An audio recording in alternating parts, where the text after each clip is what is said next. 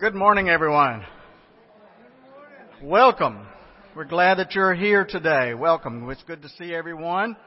Uh, it, it has turned a little cool today and last night, uh, but we're we're glad to be inside with warm fellowship. We welcome our guests, especially today. You're very important to us. We're glad that you're here and hope you'll feel very much a part of our service this morning. Um, let me remind everyone of the attendance sheets on each row. We'd like to ask if you would to take those and fill them out so we could have a record of your attendance with us this morning. If you would do that, we would certainly certainly appreciate it. And I'd like to uh, call to your attention a few announcements that we have. Uh, first of all, thank you to our senior adult um, uh, Sunday school class for breakfast this morning.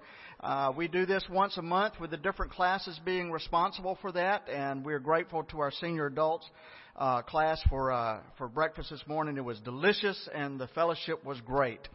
Our hoops and cheers uh, basketball and cheerleading program continues to uh, to grow great. Uh, we have one more week, folks. I cannot can hardly believe it. We're only one week away from the end. And so, with this next week being the last week of our Hoops and Cheers program, um, it'll be kind of a special week, and we're we're doing things a little bit different this year. We're going to be having a special presentation uh, at halftime, right? At halftime during each of the games, and uh, and and so this will be a special time. It'll be a time when when we're actually presenting the gospel to the children and to the parents there. And uh, and we could use your just your presence with us. So come and be a part of that if you if you're able to. Uh, we will be here. The games will start at nine o'clock and move on from from there uh, into the early afternoon. So hope you can be there and be a part of that. Now, Christine, I think you had some announcements. Okay, speaking of hoops and cheers, we do need extra manpower for next week, especially between 11 and 2. Because, like Dr. Hobbs said, we've got two hours scheduled for each of the of the games, and the way we're going to do it is uh, the kids will play half the game, and then we'll have our entertainment at halftime, and then we'll have to put things back together and finish the game. And then after the games, when the kids go out, they'll get their awards out in the front foyer there. So we need extra help everywhere. Okay? So if you can help with that, let Nora, Sybil, or, or Mary Ryer or myself know. Uh, also, we do have deacons meeting tonight, so I, I hope all the deacons can come tonight. We have deacon elections for next year. That will be the Sunday after Thanksgiving. If you do not want to be considered to be a deacon for 2017, then you need to make sure that you mark your name off the list, which is over on the table as you leave. Okay? Um, Sue Berry had to leave, but she wanted me to make two announcements. Number one, she will make biscuits. You know, she makes those yummy homemade biscuits. She will make those for anybody who wants to purchase those for Thanksgiving. So if you'll let me know after the service, I'll get a number together for. You can either get the dough and roll it out yourself and cut them. I don't really like doing that. She'll roll them out and cut them and have them frozen in a bag, and you just pull out what you want. That's the way to do it. So let me know. Uh, the money from that is going to go to uh, the Children's Fund. No, no, no. I'm wrong on that. The money from that is going to go toward. We had to purchase two new Christmas trees for the church. For the money for that's going to help pay for Christmas trees. And then the other thing is, if you notice in your worship folder, we're having a CBC Children and Youth Winter Soup Luncheon fundraiser, and that's going to be December 4th. And you're supposed to, on that day, wear an ugly Christmas sweater or a tie, a Christmas tie. Well, Sue has made some ugly Christmas sweaters and she has some ties. So Wednesday night, she'll have those hung up over here if you want to look at those to purchase. And the money from that will go to the Children's Fund. So if you have any questions, just see me after church, okay? That, that sounds. She has been busy, hasn't she? That sounds kind of funny. But we're we're we're going to be purchasing ugly sweaters and ties. But it's all in, all for fun. So thanks thanks for that. Just a couple of other things on Wednesday night. This coming Wednesday night, um, uh, Marcelo and Roseanne uh, Gomes, who are missionaries to India, will be here on Wednesday night. And we'll be hearing about their ministry there. Uh, they are friends of, Dennis Paiva, uh, that many of you know. They are from Brazil and are missionaries to um, to India, and so we'll look forward to hearing from them on Wednesday night.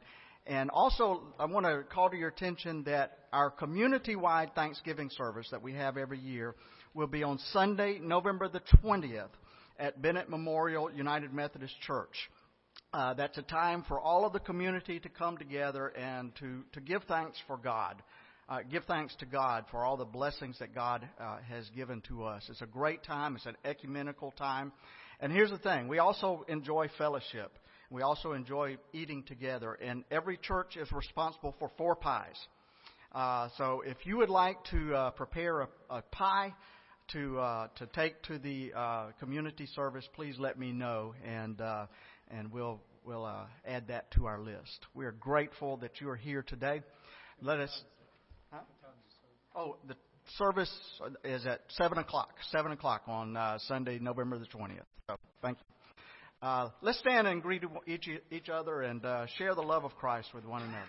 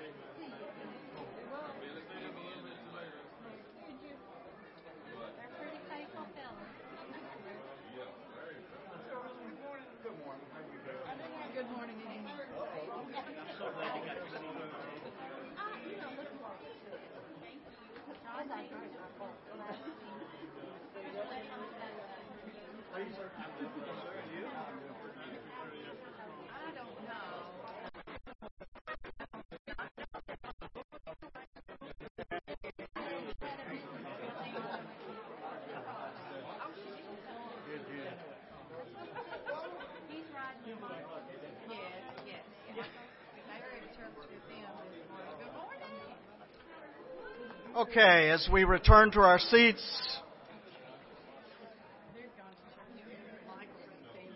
I know it's great to share the fellowship with God with one another, but let's return to our seats and prepare our hearts for worship.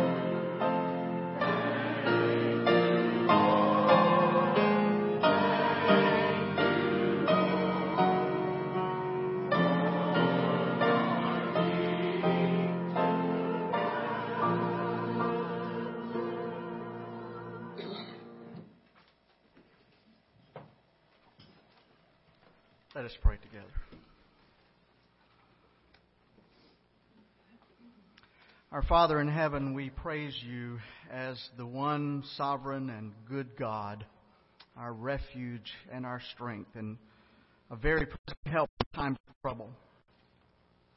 We come to you confessing that at times in our lives it seems as though our world is spinning out of control. And so we pray that you would grant us grace that we may put our trust in you. We come to you, O God, after a time of a political season. And for whatever reason, it seems that this political season has been particularly ugly and divisive. We confess that we have thought bad thoughts about people with whom we disagree. We have said things that we regret about brothers and sisters who have a different perspective.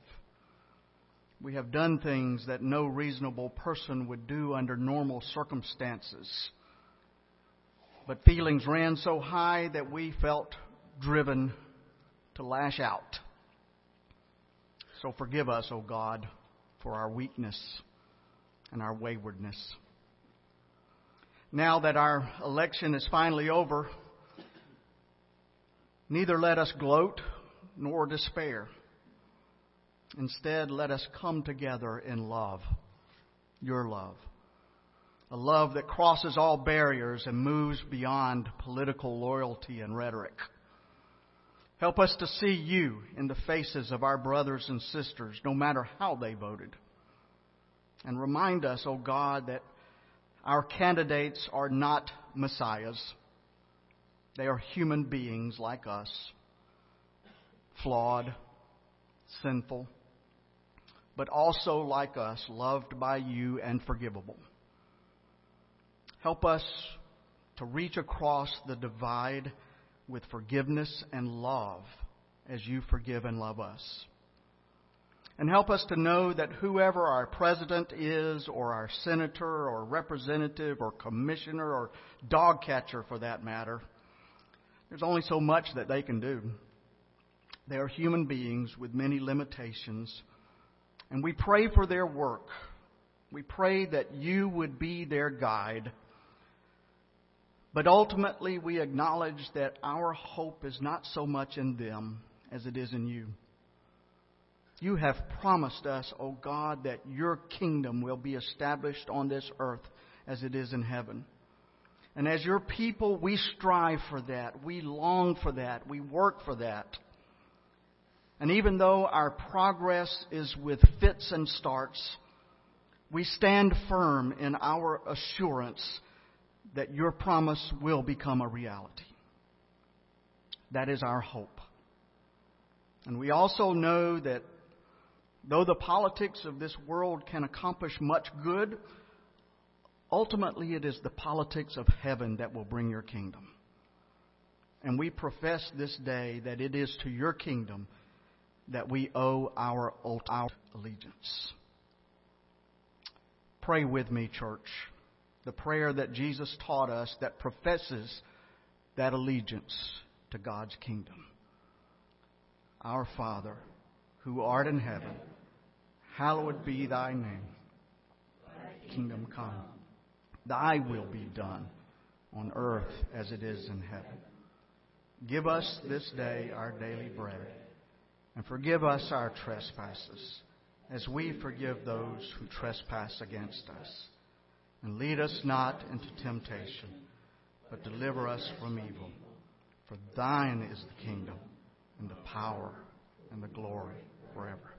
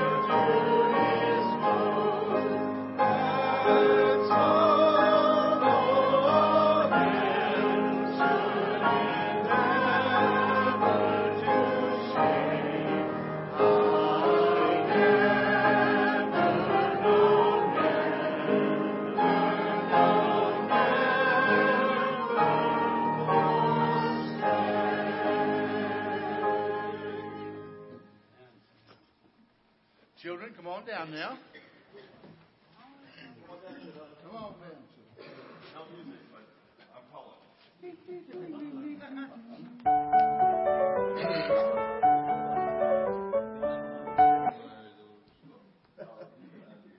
It can really be. There we go. Good morning, boys and girls. How's everybody? Good, good. You excited to be here? Yeah, school's almost Christmas is right around the corner. Be here before you know it. Thanksgiving's coming up in a week and a half. That's great. Hey, I dressed up for you today. How about that? My Sunday best. I have, believe it or not, three pair of these babies. And, and the other ones are holey. I really should have wore those, I guess, to church. But I wore, I wore the better ones today for you. And, uh, why? I actually wore these twice this week. Not this pair, the holey pair. Um, because I was doing some winterizing of some plants. But growing up, my grandfather wore these a whole lot. And, uh, he was a beekeeper and an automotive mechanic and all sorts of things. But I really didn't call you down here today to talk to you about the way I was dressed, but it does have something to do with what we are going to talk about today. We just sang a song about how firm a foundation. What does that word foundation mean? Anybody? What does foundation mean? okay? It means if you build a house, you need to have a foundation, a strong foundation to hold it up. That is exactly, exactly right, Wyatt. Um, the lowest load bearing part of a building, typically below the ground level. That's what a foundation is. So it's a foot, it's a base, it's a substructure, an infrastructure. That's what a foundation is. Um, so what does a foundation have to do with God and the church? Any ideas on that? What does a foundation have to do with God and the church?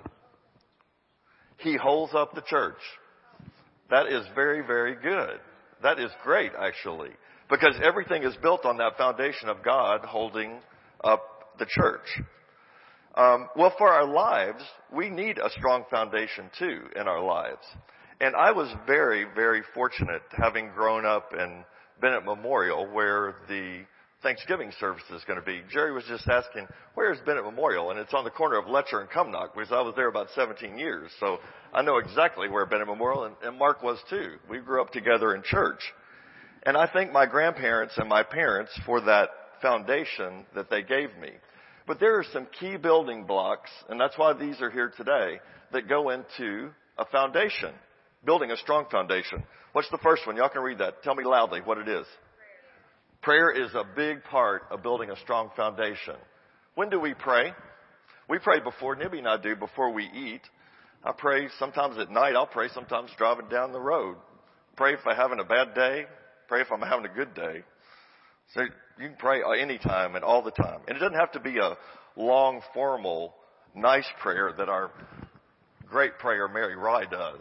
She does some great prayers. I'm envious of that. But it doesn't always have to be like that. It can just be a conversation with God. So that's one thing. Second thing, as part of a foundation, what's that say? Church. This family here in this room is a big, big part of a strong foundation in my life and in your life. So that's the second thing. The third thing, is this green one. What does it say? Charity. What's charity? Ryan, what's charity? In your own words. The ability to give more than needed, maybe to someone else. That's very right. Uh, very good. The, the motto and the slogan and what we strive to live by in our church is being the presence of Christ and serving a world in need. Serving others. That's what charity is all about. So that's a third building block for a strong foundation. And the fourth building block, what does that say? Yeah, that's a little Sabbath. What is Sabbath? Sabbath is actually today. Some people recognize their Sabbath on Saturdays, but we recognize our Sabbath on Sundays, and that's God's day when we are supposed to rest and rejuvenate and refresh ourselves. That's why we're here in church worshiping God today, because it's Sabbath. So if you can remember these four things, my grandparents, my great grandparents were very instrumental in helping me build these points in my life. And my, my home church was too. And this church is and continues to be a huge part of the foundation that God wants us to have built on His church. Okay? Let's have a little prayer. Heavenly Father, we thank you for each one of these children that are here and the ones that aren't here today and the future foundation that they are for this church.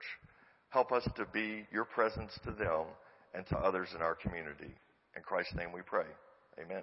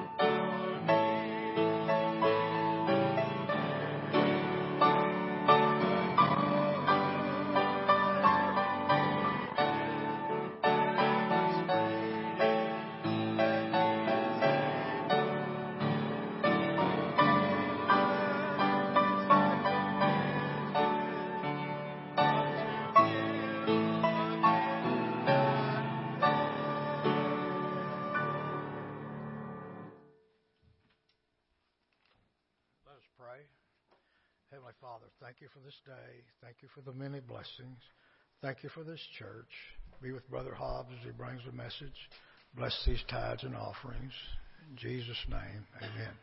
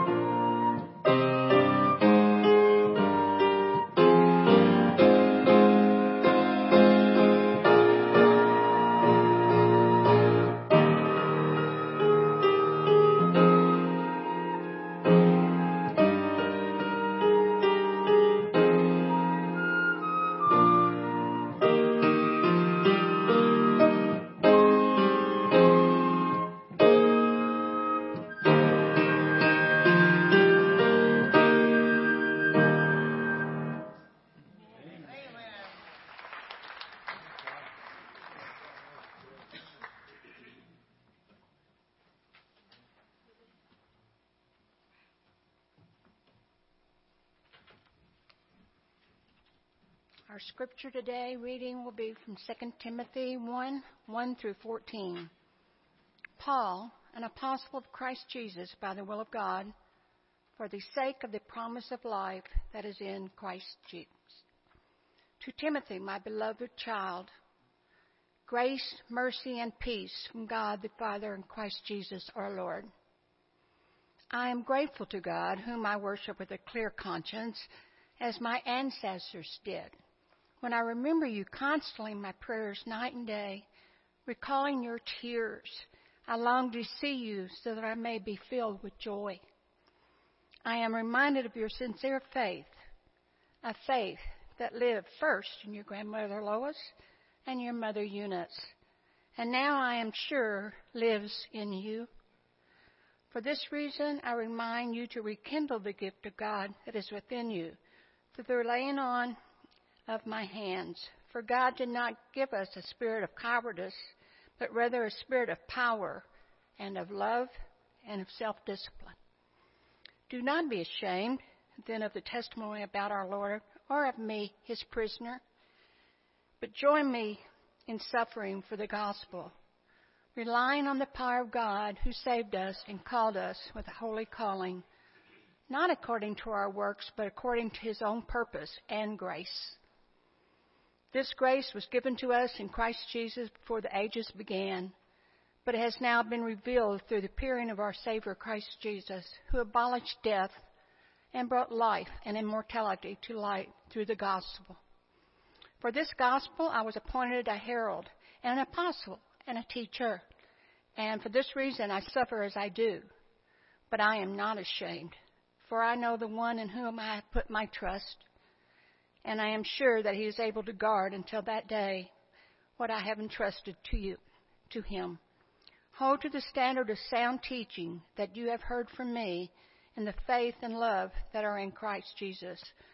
Guard the good treasure entrusted to you with the help of the Holy Spirit living in us. This is the word of the Lord.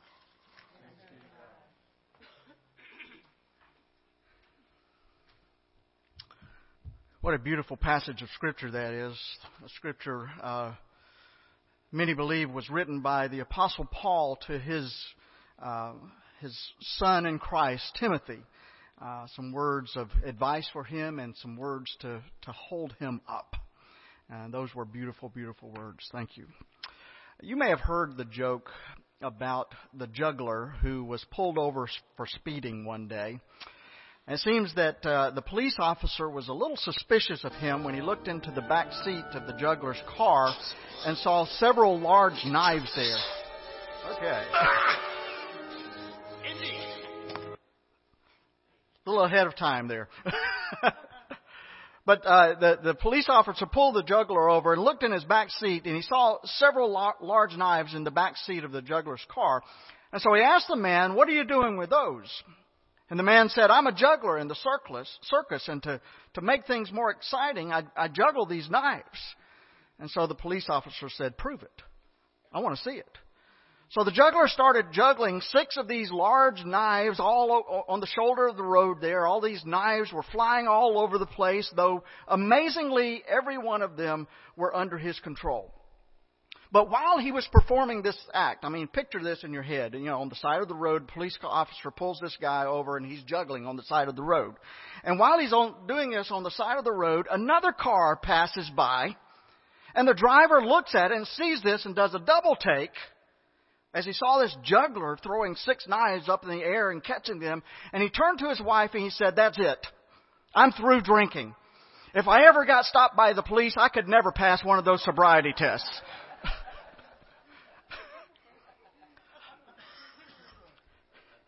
I guess some tests are harder than others, aren't they? But Timothy was a young man who had passed the test to become a minister of Jesus Christ. Throughout the latter part of the New Testament, it is very clear that the Apostle Paul trusted few people as much as he trusted young Timothy. Timothy was Paul's emissary and his close associate. And even when Timothy did not uh, have the success that Paul had hoped for in straightening out the church in Corinth, Paul did not give up on him, on his, quote, son in the ministry. It is in Paul's second letter to Timothy that Paul gives us some insight as to why Timothy was such an outstanding young man. It seems that there were a number of factors at work in Timothy's life that served to guide him towards greatness. And I believe that Paul's words describing Timothy can be instructive to each of us in our attempt as we attempt to live that life of faith ourselves and as we attempt to, to guide others into that life of faith. The first thing that Timothy had going for him, I believe, was his great heritage. Paul notes that Timothy's grandmother, Lois, had been a person of great faith. And so was Timothy's mother, Eunice. Greg mentioned just a moment ago his grandparents and his great grandparents had influenced him into building these foundation blocks for his spiritual life. And I think that this is probably what has happened with Timothy as well. It's happened for many of us.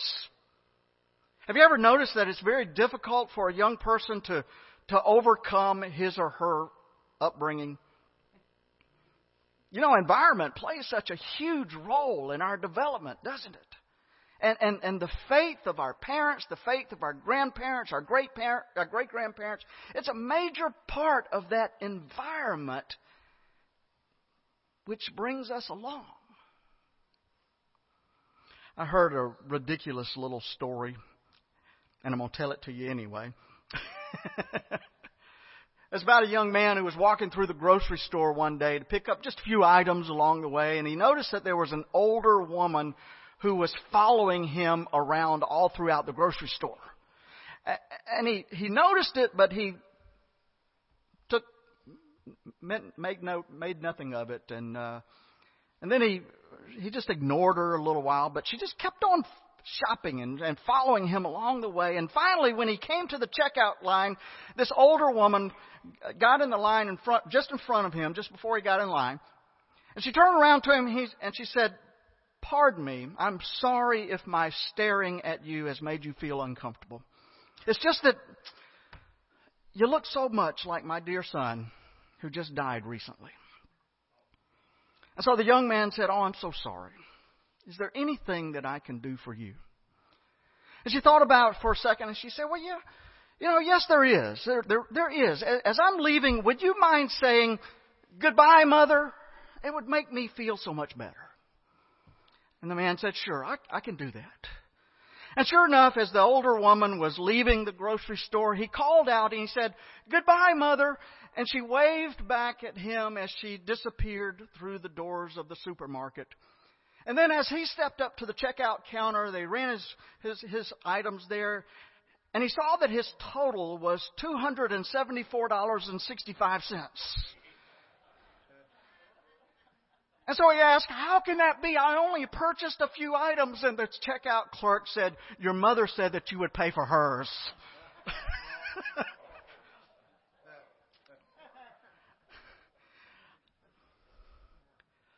You know, in a sense, we all pay for the strengths and the weaknesses of our parents, don't we?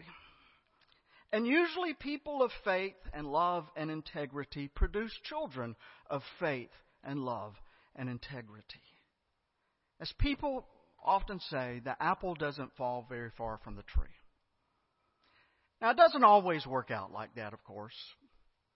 Children don't always mirror their upbringing. Life is just not that simple, and parenting is just not that simple.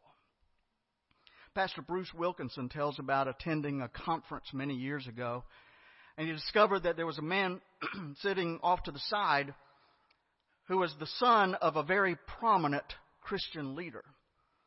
And so Wilkinson decided to introduce himself to this young man and, and to find out what it was like to grow up in the home of such an admired leader.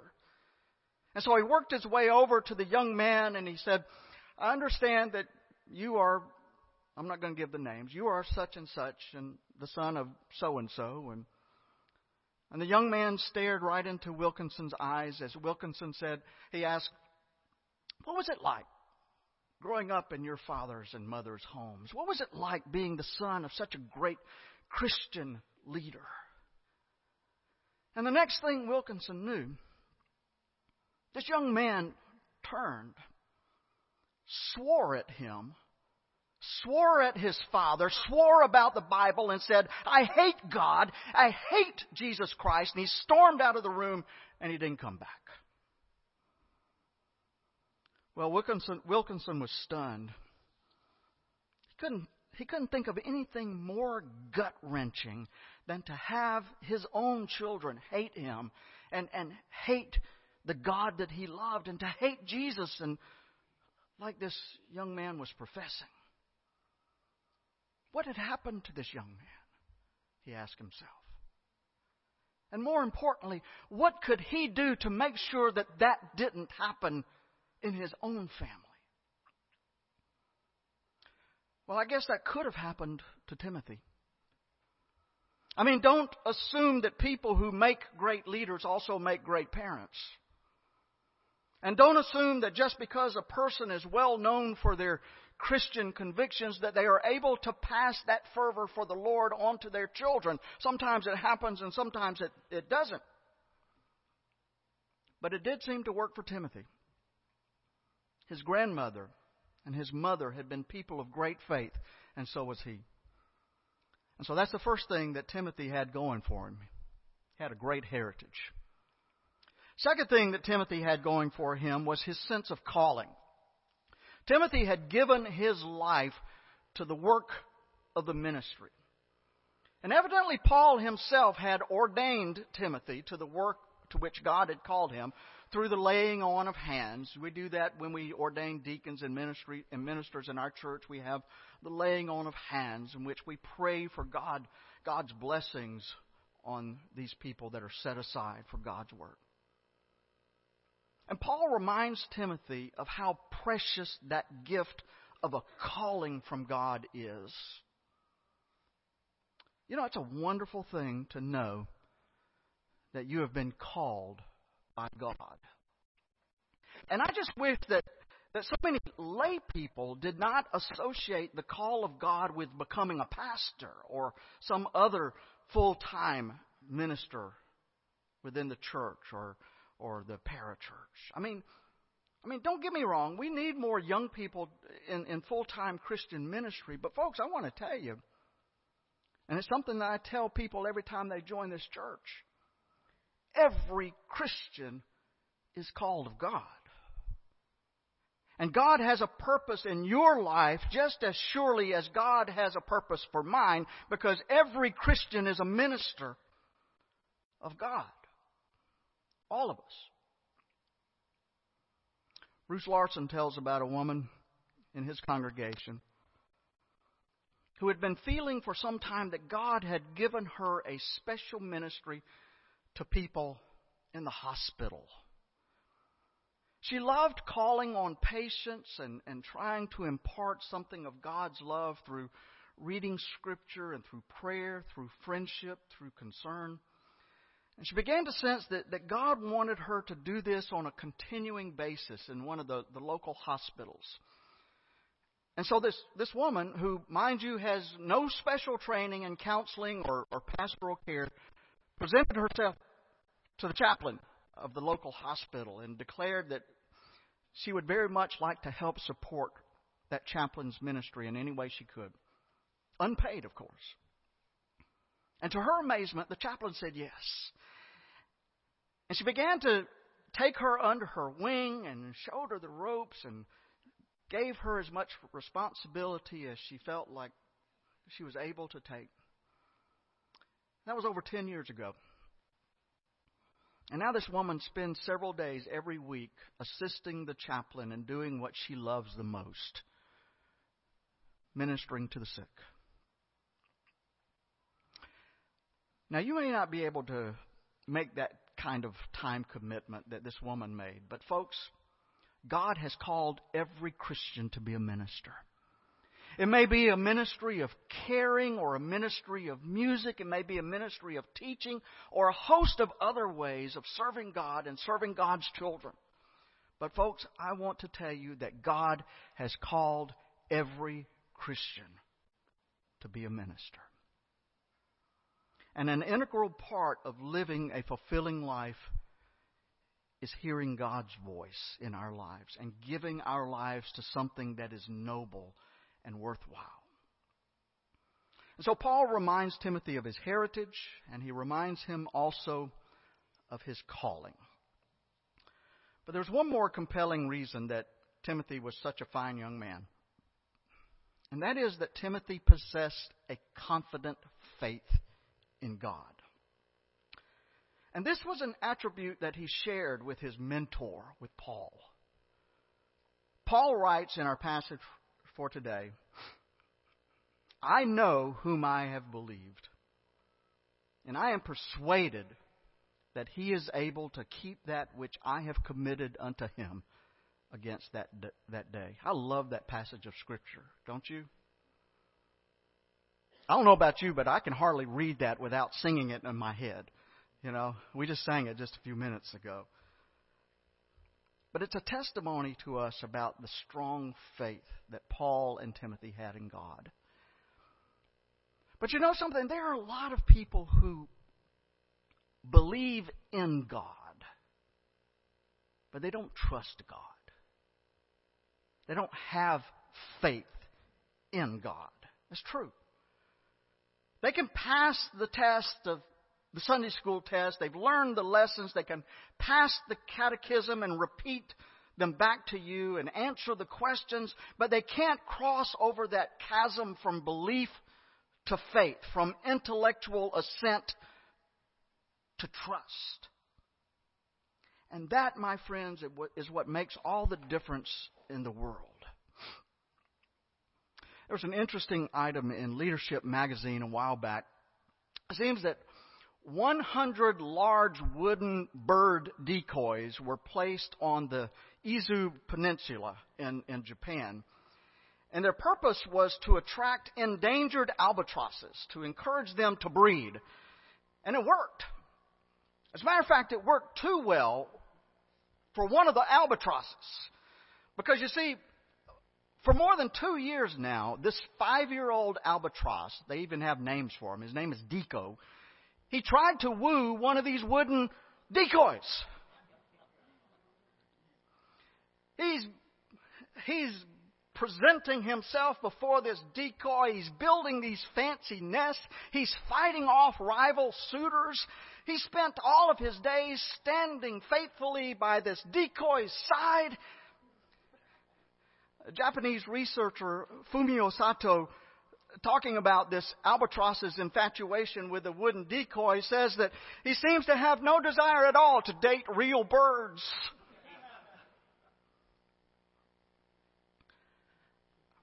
And you know something? I see that same. I can see that same thing happening with a lot of people. I know it happens with our faith. Because, my friends, there are a lot of people who have an infatuation with a pale imitation of the Christian faith. A decoy, if you will. And they never experience the real thing. There are a lot of people who say, oh, yeah, I believe in God. I read my Bible. I pray every night. But, but let some, something unpleasant happen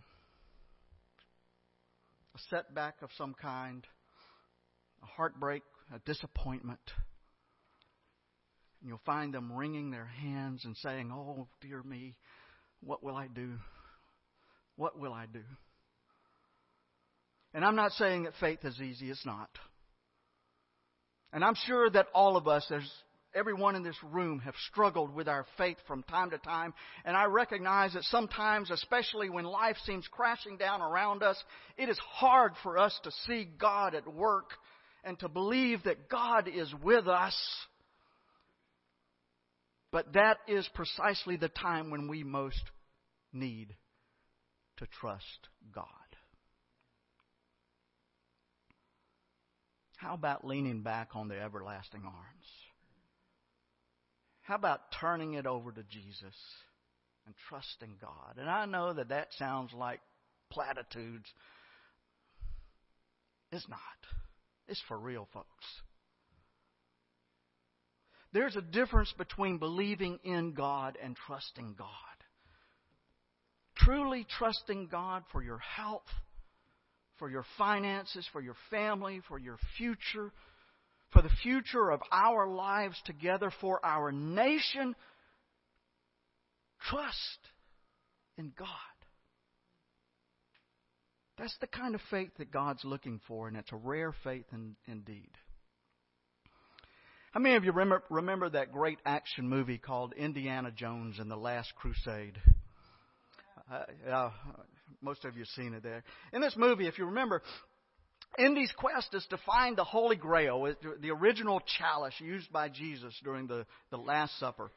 And in order to prove himself pure in heart, Indy has to face several life threatening challenges that tested his humility and his obedience and his trust. And the final challenge that Indy faces, he finds himself teetering on the brink of a deep chasm. Now, his father lies dying, and his only hope is to find the, the right chalice and according to the, the legends, the way across lies right before him, but he can't see it. He must step out in faith with no tangible assurance of support, and he must trust what his eyes cannot see. Pretty scary. So let's see how that turns out for Indy. Let's take a look at that video and see what happens. Can we bring it up now? there we go jump this. Ah! Indy! Indy, you must hurry! Come quickly! Can y'all see it? Oh. Okay, we'll cut it. Since we can't see it, we'll cut it. It loses something with this audio. but you probably remember what happens here. He's standing right on the edge there and he looks down and there's nothing there.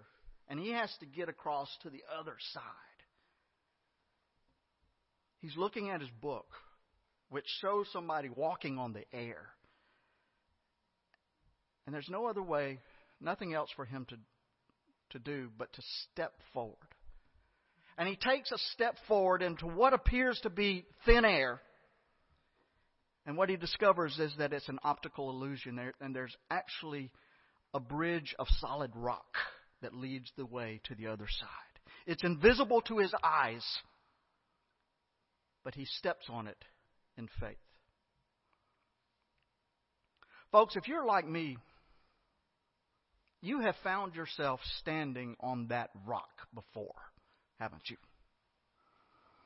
Standing on the edge of the unknown with no perceivable path to safety. Anyone who has ever turned a loved one over to the Lord,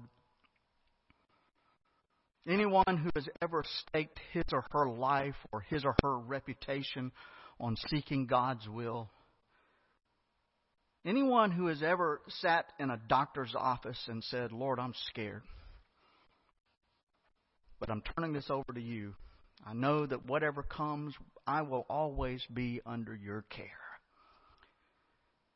Anyone who has ever done any of these things knows what it's like to step out onto that unseen bridge of faith and trust in God. It comes to all of us sooner or later. And it is there that we discover whether we just believe in God or whether we trust God. Paul had faith in God. And that's why he could write, I know whom I believe. And I'm persuaded that he is able to keep that which I have committed unto him against that day. Young Timothy proved to have that kind of faith as well. Maybe it was because he saw that kind of faith in his mother and his grandmother. I believe that in times of crisis, the greatest gift that we can give to our children is that example of a peaceful, trust, trust, trusting spirit. Maybe it came from Timothy's sense of, of a calling Indeed, when, when you believe that you are seeking to do God's will in this world, you begin to sense God's presence in the world. And it can give you a confidence that God is ultimately in control. But whatever the source, Timothy was a very special follower of our Lord Jesus Christ. And it is my prayer that each of us will take that faith upon ourselves and also be very special followers of Jesus Christ. So, are you troubled? Are you frustrated? Are you uncertain of what the future may hold? Paul and Timothy have given us a solution. Trust God. Amen.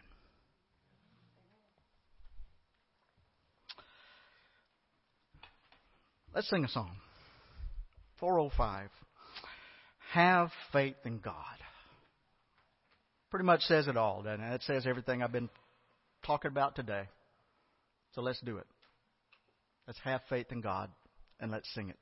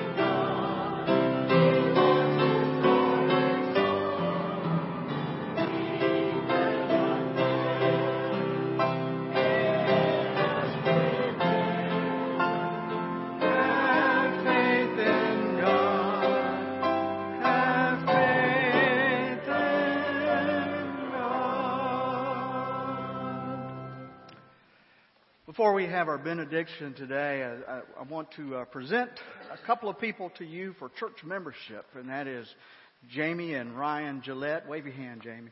uh,